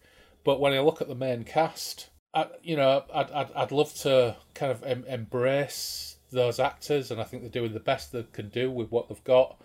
But they all look like they've been dressed from a Gap medieval store. Maybe they have. I, I really, I really, really struggled with it, and and Ro- I like Rosamund Pike, but she's just there to be an exposition machine. yeah, I Um, like I like her as well. I think she's yeah. a good actress. and, and, and again, it, it's like Dark Lord, his minions, they're after us. We are the chosen ones. Ugh, yeah. that that's really- probably the, the other one, really, the chosen one piece. But um, yeah, yeah, so there's that. I, th- I think shit villains. It probably could be just come under that kind of caveat of Yeah. shit villains, that that category. Even Dark Lords are probably the main one, but ultimately, if you've got a shit villain, You mentioned um, Thomas Covenant novels as well, and I think Yeah. that, that they're uh, um, another good example. You know, Lord Foul. Okay, I think I think over time you do kind of get some kind of motivation for Lord Foul, but you know, I, I suppose at least in Wheel of Time and Sword of Shannara's favour, your protagonist doesn't rape somebody in the first three chapters. So Yeah, yeah. I, th- I think if we're talking so room, tick in the box, isn't it? yeah, I think if we're talking room 101, Thomas Covenant novels can go in room 101 for me. They can get the fuck off the island. For me, I've read this. What, what's the author called? Stephen, fuck, I can't remember. Donaldson. It's Donaldson. Yeah, so I read a read a couple of his other ones. Um, I can't for the life of me remember anything about them apart from one of the villa. The wizard was called Aileron or something, Right. which is a part of a plane, Yeah. um, and it was Yeah. mostly awful. Well, it's shit. I'd have called Matter Wizard Rudder. yeah, It's a exactly. much better name. Um, so, yeah, so I, yeah. I think that's absolutely fair. I think uh, the Dark Lord trope get in the bin. Yeah, I'm not even a massive fan of um, the Night King either, to be honest. Yeah, well, the thing about the George Martin book, there is no Night King. The, Ni- they created the Night King for the TV series, I think. Do they?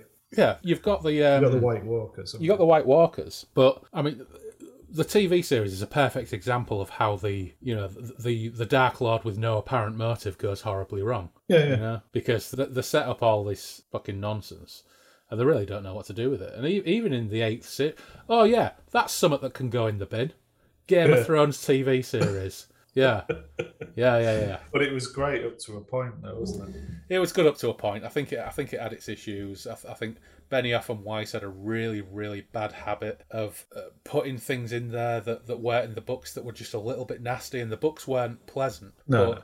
But you know, th- they made the TV TV series a lot more rapey, a lot more male gazy. I was talking to to Gemma, aka Mortmain, the other day about this, and the, the stuff that they did, like they they started that series with two of their actors as children, and then the moment they became of age, they have one of them raped, Yeah. and the other one in the eighth season, despite the fact that they've known this actress since she was a child, they ever do a nude sex scene. And it was really fucking queasy and unnecessary. There's there's nothing wrong with Arya uh, getting to have a sexual relationship before the end of the world.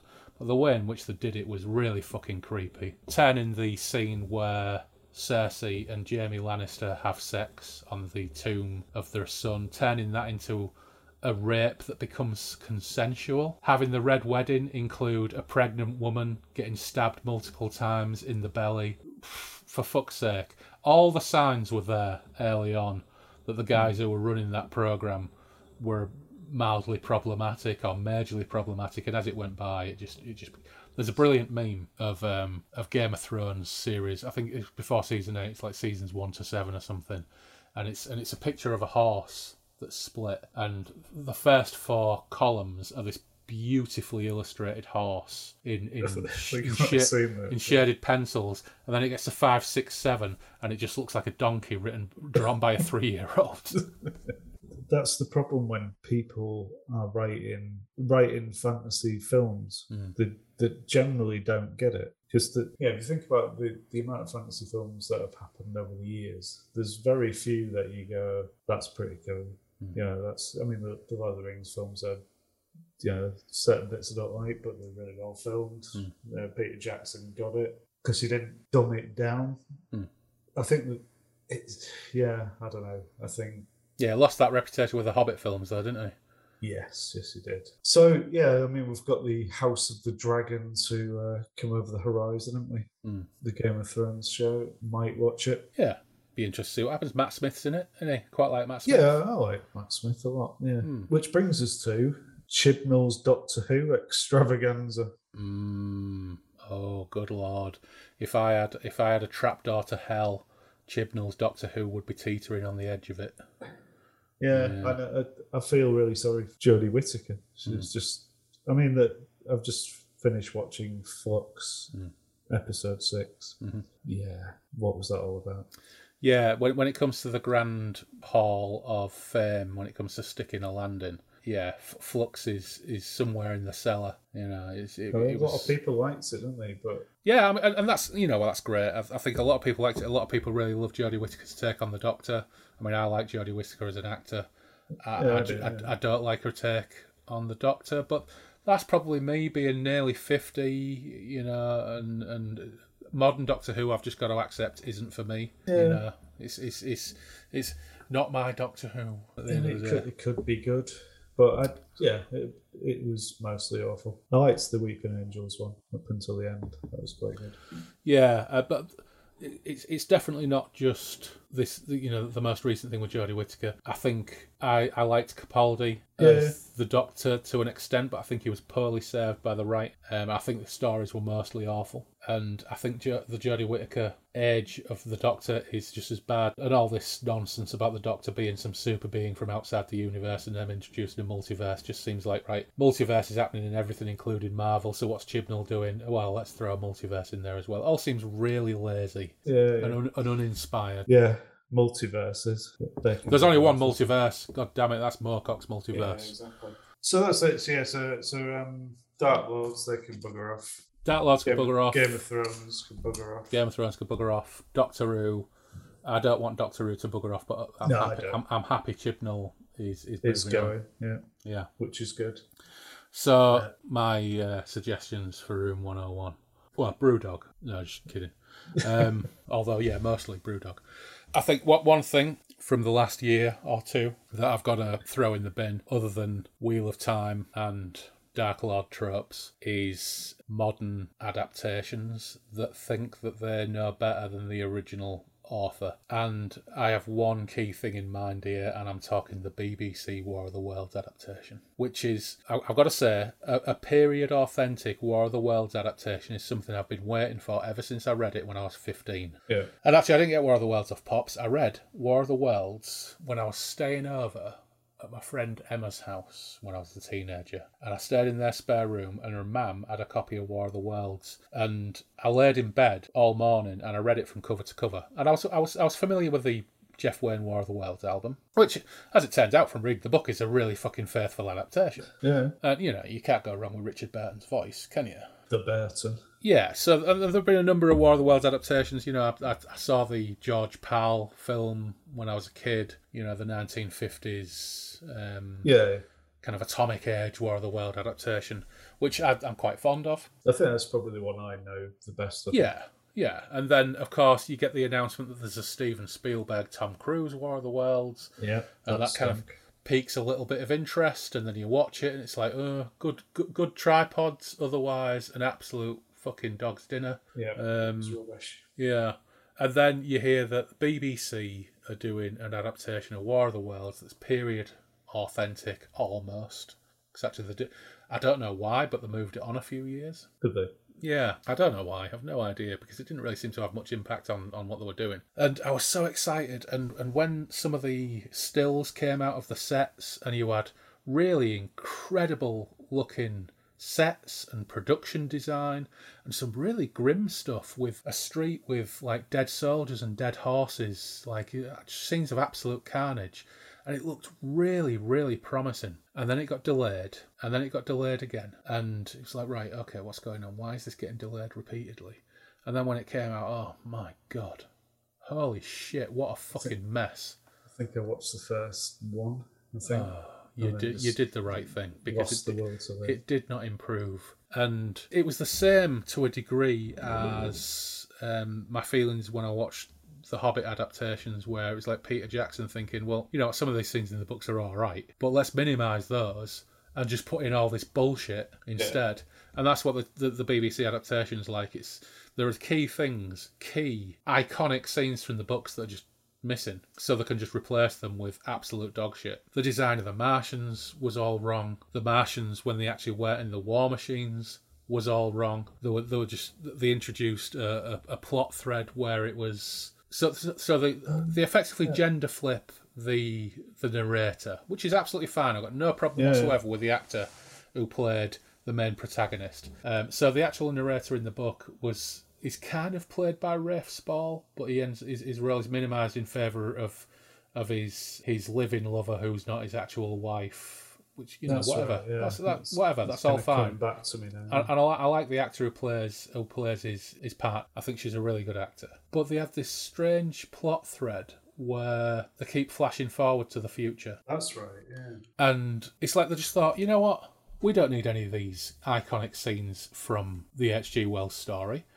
Let's have a story where in the future she's there's, there's a rape threat scene, and it's like, what the fuck are you doing? You know, hmm. okay, make efforts to make it contemporary if you want, but you get these BBC script writers who think, you know what, oh great, I've got the gig of a lifetime, which is adapting War of the Worlds. I'm going to throw out 90% of what H.G. Wells did. I'm going to throw out 90% of his iconic scenes, and I'm just going to make a load of shit up that's rubbish. Yeah. So, BBC War of the Worlds, but more broadly, modern adaptations of classic genre fiction probably need to go in the bin. It's very it's very hit and miss, isn't it? The- the- For you know, for all your kind of Sherlock's which hit the mark. I mean, Dr- Dracula. But even Sherlock only hit the mark 30% of the time. Two thirds of those episodes were terrible. Yeah, but I still think the other ones were good. Dracula started off really well. I thought I really liked the Nun, and then it just went utterly Pete Tong. The other two episodes just like I, li- I liked the episode on the ship, but the, the uh, but, one, but the cliffhanger with the helicopter, I nearly threw some at my telly. yeah, it was it was one of those things where you're like, Yeah, because Yeah, yeah. it's because it yeah, really the nun was amazing. It was like yeah, she's brilliant. Yeah. just give her a show and I'll watch that. But yeah, there's there's a lot of that. That's what worries me about any Moorcock adaptations. Well, I tell you what, if if if they ended up doing, if the BBC did end up doing an adaptation of the history of the Rune Staff, and it, and it and it went as badly as War of the Worlds or Dracula, I'd rather it just didn't happen. I'd, yeah. I'd rather it didn't happen. To be Yeah. honest, I really am. I just think it would be really terrible. Yeah. No, I think we're in agreement there. And you know what? I've nearly finished my Marmite beer. So it's time. It's time. It's Vader time. It's not Vader time. It's it's next beer time. Uh, because we've only got two left, I think it's pointless rolling a d20. I think we'll just say 1 to 10 is a fumble, 11 to 20 is wild card number one. Oh God, Who's going to roll? I'll let you do it. I'll roll. It's 19. It's wild card number two, which leaves leaves the fumble beer for dead last. So So. is this the you've got that one, haven't you? I've got this one. So, this has been a long time coming. And this one is Tiny Rebel Imperial Honey Glazed Ham Marshmallow Porter at 9%. And patron Randall bought me this months ago. But I've been sitting on this waiting for you and I to do another podcast. And this has been waiting a long, long time. So, Randall, this one is for you. Finally. Loz, what is your wild I'm card? Gonna, uh, gonna have a look because I've got two. I'm deciding which one. With due sense of dread, I have gone for the Vacation Special Edition Mhm. Honeycomb Chocolate Stout, Ah, which uh, clocks in at a cozy seven percent. okay. Described as like your favourite chocolate bar with a boozy twist. Now I like crunchies a lot. I don't like drinking crunchies or dipping them in beer. Mm. but I will give it a go after this finishing this marmite. Yeah. I do feel a bit gouty after the last three though. Bit Yeah, yeah. bit warm. Yeah, I got to say though, I, th- I think I really enjoyed the cucumber sour. I thought that was delicious and That'd be refreshing. quite nice now, wouldn't it? It would. Sadly, had we actually sensibly organised this instead of rolling randomly on the wandering beer table, that's exactly what we could have been drinking right now. But we didn't. I've got no particular right upon this other than it's 9%, and I'm just going to have to work with my nose. And weirdly, Has it it smells. a bacon tinge? Yeah, it smells of smoky bacon crisps. Amazing. Mm. Maybe you should have some smoky bacon crisps to go with it. I wish I had some. I ain't got any. Hmm. So it smells of smoky bacon crisps with an undertone of oh marshmallows. paint. Excellent. Yeah. So it's, it smells like smoky bacon paint. Have you had the Stay Puft normal one? Yes, and I really Which like it. Which is really nice, isn't it? Yeah, I really like it. So I think I, I have often used the impre- the expression in the past. Bacon improves everything. Yeah. I Now may I may be out. about to find out that that's not actually the case. But I don't know. Let's go. Let's find out. Yep, that's really fucking weird. Yep. Yep. But uh, you know, in its defence, it's not the worst beer of the evening. Yeah. I think, oh man, that that smells exactly like a crunchy. Yeah. Really does. We have a an Irish liqueur, the name of which escapes me, so it's probably pointless bringing it up. but that just ta that does taste of liquid crunchy. Yeah. Actually, it's quite nice though. Really? Yeah, oh, good. Well, you got one up on me because I'm not convinced by this at all. Have you Uh, ever tried the bacon soda drink? no. I haven't. My mate's tried it. He said uh, it's probably as it sounds, like fizzy bacon. Hmm. So not for everyone. That does taste of crunchy. Actually, it's quite pleasant. Well, fucking wish mine did. That's all I can say. Okay, thanks, Randall. I really appreciate the thought. And to be fair, it's not your fault. You said you'd buy me a beer and shove me the reddies. It's my fault for buying this fucking atrocity. So I will say I'm not holding it against you at all. But cheers, Randall. Much appreciated. Nice one, Randall. So Randall. Yeah. Yeah. Hooray. Yeah. So I thought agenda item four. Of course, we recorded earlier in the year, and we actually did three in the end podcasts about role playing games. We did. Yeah. We we never did finish that Stormbringer game for one reason or another. And what we No. decided to do is actually park the finale for when we could all meet up face to face, which we were hoping would be in the new year. Who knows which year that will be? Yeah, Where exactly. shit's going with the uh, the Omegatronozoidaloid virus. Yeah. What comes after Omicron is uh, we. At my where, where's that name come from? Uh, I don't know. I think they actually skipped a Greek letter just so they could go with a more ominous sounding one, didn't they? It does sound a bit like a Dark Lord, doesn't it? It does. Dark, the Yeah. Dark Lord Omicron. Yeah, it absolutely does. Um, or it sounds like uh, it sounds like that Transformer villain voiced by Orson Welles, but I can't remember. yeah, that was that was called Omnicron Yeah. or something like or, that. or a strange drug from like a, a 1970s post-apocalyptic futuristic society. Yeah, Take your Omicron, it'll make everything great. yeah, absolutely. Thank you very much. Yeah, so see, we, Soylent Green. we we can't really talk about that um, that Stormbringer game anymore because we never finished it. And one day we will finish it. We And will if we can remember any of it. if we can remember any of it. But what I thought was because because gaming online is a completely different kettle of fish, and what I'd done was a game that I thought would last two sessions, and ended up lasting six and never even got finished. I thought, you know, when, when it actually comes to the, uh, the the climax, we'll get you. Obviously, we'll get. We'll see if we can get Neil Burton. We'll get Norman. Cheers, Norman. Hope you're feeling better after your uh, after your treatment. Cheers, Norman. Yep, we'll get Graham and we'll get Paul, and hopefully we'll all get together in, in a place, an actual physical place. And I'll, I'll add a couple of extra rooms, and we can maybe last make it last about seven hours or something. Uh, so that, that's something to look forward to. And when we do it, maybe we could uh, all get drunk and record our uh, our observations, and that will be our RPG episode part four. But that's you know since since then we we have both been gaming a little bit online. yeah. You know what's what's been your favourite game of the the online gaming era? Because of course What- it was kind of a new thing to us, wasn't it? Gaming. It was, yeah. It was really weird. 'cause it was one of those things where, because we obviously live in different towns, when we hmm. played even face to face, it was like once every two, three months, wasn't it? Yeah, and we So generally it's got utterly massively bugger pissed. shit first, Yeah, and everything just ground to a halt. yeah, because we always forgot what we talked about three months ago, which Yeah. is fair enough. But don't get me wrong, we had a great time. Yeah, yeah, it was good, good fun. But Hmm. for, for me, there's like two things. So I've been doing my kind of regular thing weekly, Yeah. but I think probably one of the favourite playing was um, with Tanya. Tanya Flocker, yeah. Yeah, which was ace. It was really, really cool. Really good fun. That. What was the, what was the system? Houses of the Blooded. Yes, that was it. Yeah. Narrative focused, really, Yeah. really interesting way of gaming. Yeah, that was excellent. Yeah, it was brilliant. So That that was excellent. really that was really good fun, and yeah, it was kind of a semi-serious game, which was good. Yeah. and every it, it was for me, it was kind of interesting playing with with people who play a lot. Yeah. which I don't do very often, and we haven't done very often, have we? Apart from me and you, when we play together, there's not many people who've played it for years, have we? Yeah. So, so that was quite good. and Everybody's really invested in kind of the narrative. It was cool. Yeah. So it was good. And then I've been running Night's Black Agents for about a year and a half. We've we've got a dual GM thing, so we kind of arrange a kind of a vague plot with some vague conspiracy things, Hmm. and we kind of run games in parallel with some different teams of characters, but joined it.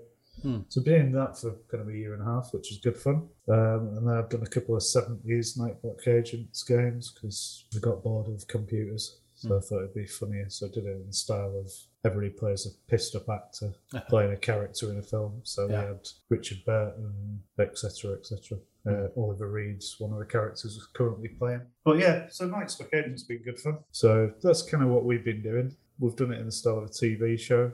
Hmm. So stupid stunts, yeah, that kind of stuff. For my part, I think I've, I've been playing Thursday nights, and of course, um, eternally grateful to Andy, aka uh, Kihar, aka Kiha, formerly of Dissecting World. I think it's probably 2020 now. He, he asked me if I wanted to join their Thursday night Black Hack game. So I've played just about every Thursday, with a few exceptions, and we've played uh, a number of things. We've played Black Hack, we've played Mörk Borg. Oh yeah, played, that uh, good fun. yeah, it's, yeah, it was a good laugh. We've played. Uh, I mean, you know, the, the the the system I suppose is immaterial. It was GURPS, which is Oh, right. not really to my to my tastes, but the actual game was very much to my tastes. So I've I've, I've had a lot of fun playing uh, a lot of different characters. So I think the first character I played in in Andrew's game was Krang the Iron Bear, a 19 year old muscle bound idiot barbarian from the north who um, ends up running a cereal cafe. in- Obviously. Yeah, in a in a hipster area, um, and uh, wears a cowboy hat. That was a lot of fun. Mörk Borg, I played a heretical priest who lost an arm and an eye, who was basically shit Corum. That was a lot of fun. that was a lot of fun. Shit, Cora. Yeah. And he did a, a, a post-apocalyptic game set on Tenerife, which was which was really good fun. Um, and I played an aging stand-up from the north of England called Roy Savoy, who I think I saw a picture of it. Oh, I had such a good laugh playing Roy Savoy. It was excellent. Uh, every week I would prepare terrible, terrible jokes, um, and uh, and he had us he had us actually writing kind of uh, accounts of what went on. So I wrote a couple of entries of in, in, in Roy Savoy's diary. Which was a lot of fun. I'll actually actually post a link to them because uh, that was a lot of fun, and lot, all the other players all did accounts as well. And one of the players, Dave, he actually did uh, his account in in song, which was which was absolutely brilliant. And uh, and most recently, we played a, a, a space game where my character was uh, an alien slug man called Les Cargo. Um, Obviously. yeah, who was who was the, the, who was in charge of the ship's manifest. He was the ship's counselor, struck quartermaster, and uh, and he exuded psychotropic goo. Yeah. So yeah, Uh, um, Did you make that one up? yes, I did. I just thought you might have done. Yeah, yeah, yeah, yeah. So I'd had a lot of fun on those Yeah. Thursday nights, and I've got to say that I think they're, you know, with with the state of play in the world in the last couple of years. I mean, obviously, you know, you you you you take succor from your family and your close ones and everything else, Yeah. but two things have, have been really, really good for my mental health in the last couple of years. One is doing this podcast and getting Yeah. you know the feedback from the people who listen to it, even to the point where some of the uh, some of the slightly shirty negative reviews have given me a good chuckle as well. Um, I think I think my favourite of which was a comment on the rats episode on Right. YouTube where somebody said. Um, the woman's all right, but the bloke is a real tool. didn't, didn't we get called some kind of like hipster something or others as yeah, well? we did. Yeah, um, our, our take on uh, on Stormbringer um, That was it. u- upset somebody quite quite considerably, and yeah, we, we got called hipster douchebags or something. Yeah, Yeah, I can't Amazing. remember. But yeah, I can't Amazing. remember. But yeah, that, that was Yeah. that was that was quite good fun. I think the other thing, but just back to gaming, is we both played the same character in Dirk's Hawkmoon game. we did. Yeah. Yeah, yeah, we did. We both played the Banneret of Tanalon. Yeah, with radically different interpretations, I believe. Yeah, yeah. I, th- I think um, mine was a poet. Yeah. Um, so I, I was. I think I banged out some shit poems. Uh, what, what what was your take on the character? I think I had a hat. Yeah. yeah. I, think I, went for the more heroic hat wearing, uppity, arrogant, room stuff kind of guy. Really. Yeah. My usual kind of spiel. Oh, that's cool. And funnily enough, Derek actually owes me a Corum game. Does he? Yeah. Maybe uh, us both the core. I think he does, yeah. Because Yes. De- Derek was supposed to be running a Corum game at, um, I don't think it was Virtual Grogmeet. I can't remember which one it was, but he had to pull it at last minute because of because of pullouts. So Derek, if you're listening, you owe Loz and I a Corum game because Loz is an avatar of mine and I am an avatar of his. So Yeah, exactly. So what can possibly go wrong? yeah, absolutely. What goes Yeah. what goes for him goes for me, and Yeah. vice versa. But So- poems. So yeah, it's, it's been it's been uh, it's been very cool past time, and and again, it's funny the parallels between podcasting and gaming is it leads you to meet and interact with, especially during lockdown, which has been such a unique period of time in our lives. Hmm. You know, I'm 49, you're 50 now, I think. Fifty-one. Then. 51, blimey. And it's very much a unique occurrence in our lifetimes. But the positive part of it is that I never would have met or interacted with a lot of these people. I never would have met or interacted with the people I game with on a Thursday night. You know, and, uh, Yeah, totally. yeah. and they're all really fucking cool people, and I have a great laugh with them. Yeah. You know, it's it's very cool. It's very cool. So, with every cloud, etc. So, yeah, same with us. We, you know, we've got five players who play every Tuesday, Mm. which is great. You know, three of them have not role played since. Well, one's role played once in his life, but Yeah. always keep turning up, which is good. Yeah, yeah. And, and the online thing works, doesn't it? Sometimes. Yeah, it It's taken me a while to kind of get my head around because when I first started doing it, I had loads of maps and loads of stuff on Roll Twenty, and Mm. and it ended up being a bit of a board game at one point. You know, when you just got miniatures moving around, and it was like, nah, this is this is not right. So I just started just paring back and not using them anymore because Yeah. that was the thing. It does very much. It certain games you're like, right, I'll just move there, and Yeah. it kind of takes away from using your imagination a bit. Yeah, well, I mean, we've always been theatre of the mind players anyway. Yeah. we? You Well, yeah. So I wouldn't use the word theatre. Maybe uh, stand-up comedy of the Yeah, yeah. mind, maybe, or you know, shouting at pigeons of the mind or something. But so there's there's new news afoot that there's potentially a new Elric role playing game in the works. really, Yeah, who's doing that? I can't remember, but Mo- Moorcock in an interview said that he's he's um, he's been working with or negotiating with a company. I think there might be a French company or something that are that are doing so. Because of course Moorcock's been interviewed a lot recently. His his sequel to the Whispering Swarm is due. Yeah, Um, we should probably um, we should probably have a brief chat about the new Moorcock things on the horizon. Yeah, so there's a sequel to the Whispering Swarm, and to my shame, I still haven't read the first one. Let's Got it on the shelf. finished it. Yeah, got it on the shelf. There's the new Elric book, which he said is really pulpy, but he likes it. And that is music to my ears because if I get a new Elric book, I don't want a repeat of. I know we haven't covered it on the podcast, but I don't want a repeat of the last trilogy, which I thought vanished up its own arse a little bit. I just want some really fucking good pulpy Elric action. If there's going to be more Elric, Yeah, it, was very much the last three were um, falling in love too much with your character. I think Mm. like Elric, you're a bit of a back, you know.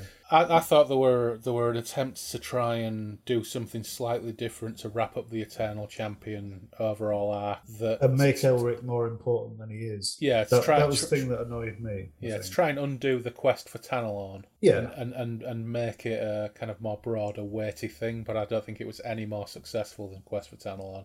No, I don't either. Um, very much not. And I don't think In it's fact- needed. I don't think it's required to tie it all up. Just let it. Just let them. Yeah. I mean, Yeah. the fact that the, the the only good bit I liked about the it was the White Wolf's son, I think, was because it went back to Granbretan kind of tragic millennium, Hmm. and it had shit Hawkmoon in it, which I kind of liked. Hmm. But apart from that, it was mostly awful. Yeah. So that's the thing about the Elric book, and, and was just a question I was going to ask you. Is like out of all of the eternal champions, Yep. including probably ones we've not just alluded to, who Hmm. do you want to read about? Really? Well, yeah, I mean that's the the trick, isn't it? Personally, I would rather read something new. I, I would rather read Moorcock doing something like I don't know, the Black Corridor again, I, ra- rather than retreading Elric hmm. again. I, Yeah. I think he's, he's said everything he's got to say about Elric. You know, I really need to read the Whispering Swarm and read the sequel. I know that he'll he'll do an as you would naturally do another Elric book. It will sell like hotcakes. Yeah, of course we will. Yeah, yeah. So in that case, God bless him. But do you think if you just said like Michael Moorcock's doing a new Eternal Champion book with a new Eternal Champion, people would still it would be the same thing. hardcore Moorcock fans would, but Yeah. but there's there's still a lot of people out there, and it's it's interesting when, when you look at some of the discourse on, on Instagram and Twitter. There's tons of people out there who love the Elric stuff, who say I tried Hawkmoon or I tried Corum or I tried X and I didn't get on with it, but I love Elric. Elric is his money spinner Yeah, at the end of the day. so. You know, it, it would satisfy hardcore Moorcock fans, which is something something I'd much rather read. I'd Yeah, much ra- I'd would much rather read something, you know, more kind of eternal champion focused or, or, or related, rather than another you know another book that it takes place entirely while Elric is strapped to a mast Yeah, exactly. in Stormbringer. Or yeah, that was yeah. yeah, I want that. You know, and he's, done, he he's done all his graphic novels about Elric's dream dream quests, and I think he's it's, Yeah. it's been done to death. But that said, the moment it's out, I'll have it in hardcover, and I'll be reading the fuck out of it. Yeah, I'll be reading it. Yeah, definitely. But I think, as you said, surely just just write somewhere else. So yeah, I mean, what's he got coming? out? He's got the Whispering Swarm sequel. He's, he's got the new Elric book, and there's the Possibly an RPG. possibly an RPG, and there's the Saga Press Elric collections, hardcover Elric collections, which should have been out already, but they keep on getting delayed, and they've been delayed to the new year now. But I've got all them on pre-order. Very much looking forward to them. I suppose just just as, as another comment, 60th anniversary of the Dreaming City. Holy crap! Yeah, Jayde Design have released a 60th anniversary edition of the Dreaming City. It's, it's amazing, really, that he's, he's 82 and he's got reprints and two fresh novels about to be released. Oh, good Yeah. luck to him. That's good luck all to him, and bless his cotton socks, is what Indeed. I say. Yeah, all the best. Yeah, absolutely. So, yeah, more to come. So I'm I'm going to throw the last of this fucking disgrace down my neck. I must admit, the the fact that Ah. we're incredibly strong is uh, affecting my ability to uh, function. I think. Yeah, well, you know what? We've come this far, and I don't mean function. I'm perfectly fine. This one is really nice. If you get a chance for that one, Yeah, you'll you'll have to um send me photographs of your cans. I'll send some over. I'll I'll post them on on Tay blog so everybody knows what disgraceful beverages we've been putting ourselves through. Uh, I don't want to finish the evening with an 11% porter. I don't know about you. well, you don't you don't have to because the last remaining beer is our fumble roll. We don't have to roll for it 'cause Oh, it's all we've got left. yeah, So- that. But I'll get some uh, some Ritz crackers to uh, give me some salt. Yes, very wise. Unfortunately, I have no access to salty snacks, so I'm just got to suck it up. So, our final beer of the evening is would have been our fumble roll. So it's always best, I think, to save the fumble till last. And so what we've got is a BrewDog collaboration with Tony's Chocolate. And it's called Tony's Hopper Lonely. And it's a white chocolate and raspberry milkshake IPA that rings in, I can't read properly, 6.3% is that? An Yeah. odd number. You know, despite the fact I said earlier on I would put Brewdog in room 101, which by and large I probably would, I'm going to have to eat my own words and drink Tony's Hopper Lonely. And uh, I've actually been to the Tony's factory in Amsterdam.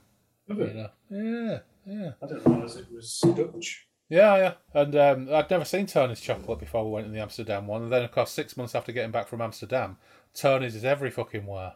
Yeah, Know, it's uh, about a thousand pounds for a small. Right, okay, let's go. So, after kicking off the evening with a delicious cucumber sour and then having a variety of various levels of hideosity in terms of dark beers, to finish the evening on a white chocolate and raspberry IPA It smells lovely. It's a bit of a, a bit of an odd one, but let's give it a It smells really nice. That does smell good. Yeah.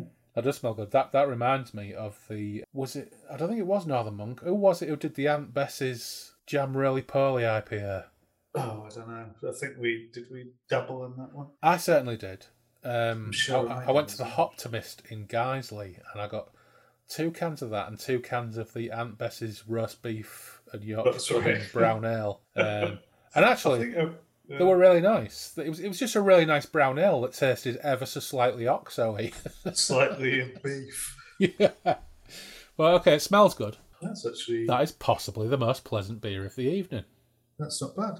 Yeah. I don't take it back, Brewdog. I still hate you, but I'm I'm gonna say that it's Turn. I'm gonna I'm gonna congratulate Tony's on this. I'm gonna say that Tony's have dragged Brewdog out of the gutter. I don't mind Brewdog. I- I'm all right with them, apart Yeah. from certain aspects of the political spectrum. Yeah. They did some good. It's like anything, it did some good stuff. Did some bad stuff. Hmm. I want to invite him to my wedding. No, Just say no. no, me neither. There's a Brewdog opening in Bradford. I shall be sure not to go. I've been in the Manchester one just because you can generally get in Yeah. and have a drink. Accidentally buy something in a third for twenty five quid. Yeah.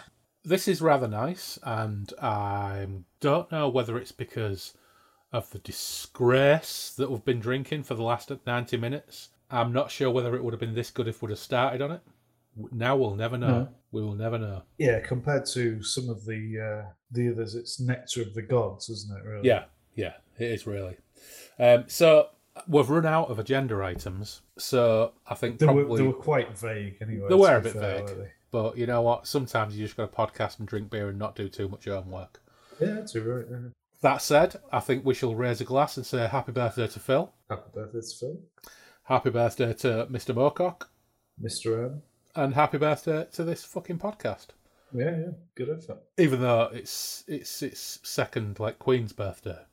Yeah, it doesn't matter, does it? It's No. close enough. Doesn't matter like heck. Yeah, it's been good fun. I've enjoyed doing them. Hmm. And uh, it's been good rereading, especially the El- er- early Elric books and Hmm. the Knight of the Swords I enjoyed, which Yeah. was good. Yeah. Uh, we we should we should definitely. Th- this is the thing that we we need to fucking straighten out, right? There's other things we need to do. The podcast broadly needs to do Warlord of the Air. Definitely. It needs to do Warhound of the World's Pain. I thought you were doing that with Phil. Well, we actually put it out to a vote uh, when we're going to do it, but because we are completely fucking hopeless at sticking to commitments, Yeah. we've not got around to doing it yet. I think I think the the fact that we actually stuck with the Halloween vote for Night of the Crabs is some kind of achievement. We need to do Behold the Man. Behold the Man would be good, uh, and Hmm. it's short. Yeah, I'm happy to any of those. That'd be good.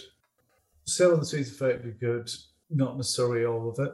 Reading the whole crossover piece would be good. And then I, th- I can't remember what happens after it. It's probably there's a lot of books where he's just chasing Theleb K'aarna around the uh, around the streets, when they kicking Yeah. up the arse like Benny Hill every two minutes. Yeah, that's the that's the bits I'm in for. As opposed to completely bizarre Yeah. Agak and No, no, it's all it's all the ass kicking. that- that yeah, yeah, absolutely. So no, I think uh, it's fair to say that you know we're we're we're at the end of 2021. We've got 2022 to go at. We have. We've got plenty of material to have a lay into, and hopefully we'll do it in person. We'll do it. We'll come up with a schedule, but in the meantime, we shall uh, we shall knock it on the head because I've got to go and treat Phil because it is her birthday after all. So, thank you for joining me in Derry and Toms Loz to talk all sorts of cobblers about the last couple of years in podcasting and genre fiction and saying what we think needs to basically be yeeted into the sea. And um, I think you probably guess from my voice that our slate of beers has kicked my noggin in. yeah. And I think we should probably uh, probably wrap it up. So here's to you, good sir. And you, mate. Nice to speak.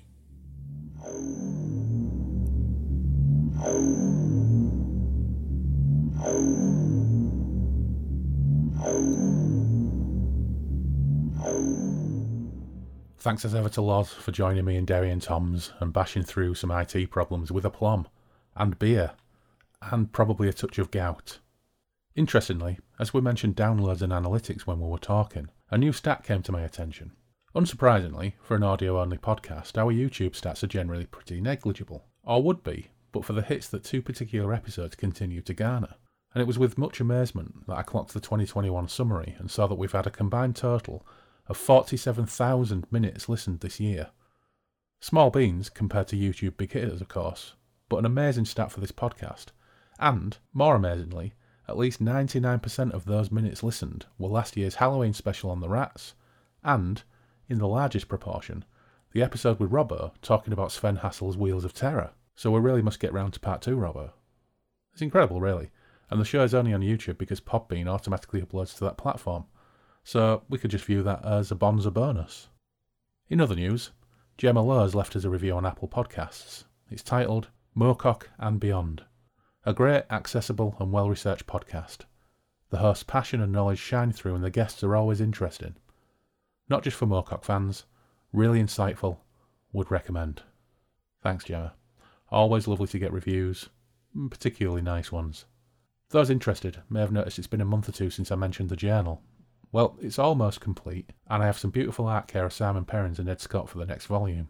I just need to finalise some rewrites. More news on that soon.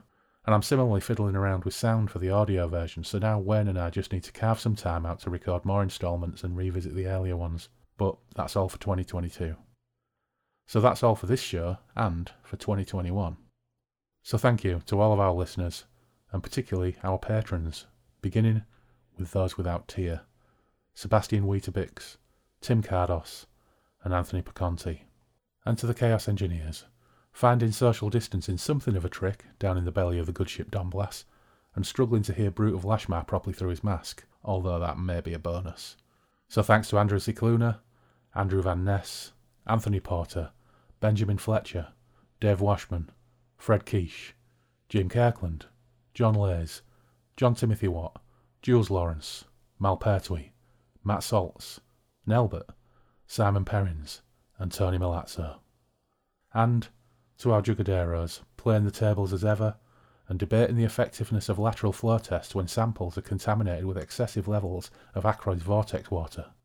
They are Alexander Harris, Craig Ledley, Ian Stead, Loz, Taylor, Matthew Broom, Miles Reed Labato, Graham Holden, Steve Round, and Tom Murphy. And, of course, massive thanks to our patron demons. Observing this comedy of catastrophes from their galleries high above our mortal planes, although they are having to take their own flasks, as all the servitors and minions are self isolating after grooming Arioch. Andy Clark, Ed Scott, Gareth Wilson, Imria, Joe Monty, Paul Hillary, Mortmain, Neil Burton, the OG patron Norman Beresford, Randall Gatlin, thanks for that beer, Randall, Robert McMillan, and Will Jameson. Thank you all. So that's all for now. Until next time, you can yak with us on Twitter and Instagram on the handle at Breakfast Ruins. You can email us at breakfastruins at outlook.com. The website is breakfastintheruins.com, and we have our Patreon page too. So Merry Christmas to you all from everyone on Team Ruins. A very happy new year, and we'll see you in the next one. Somewhere along the Moonbeam Roads.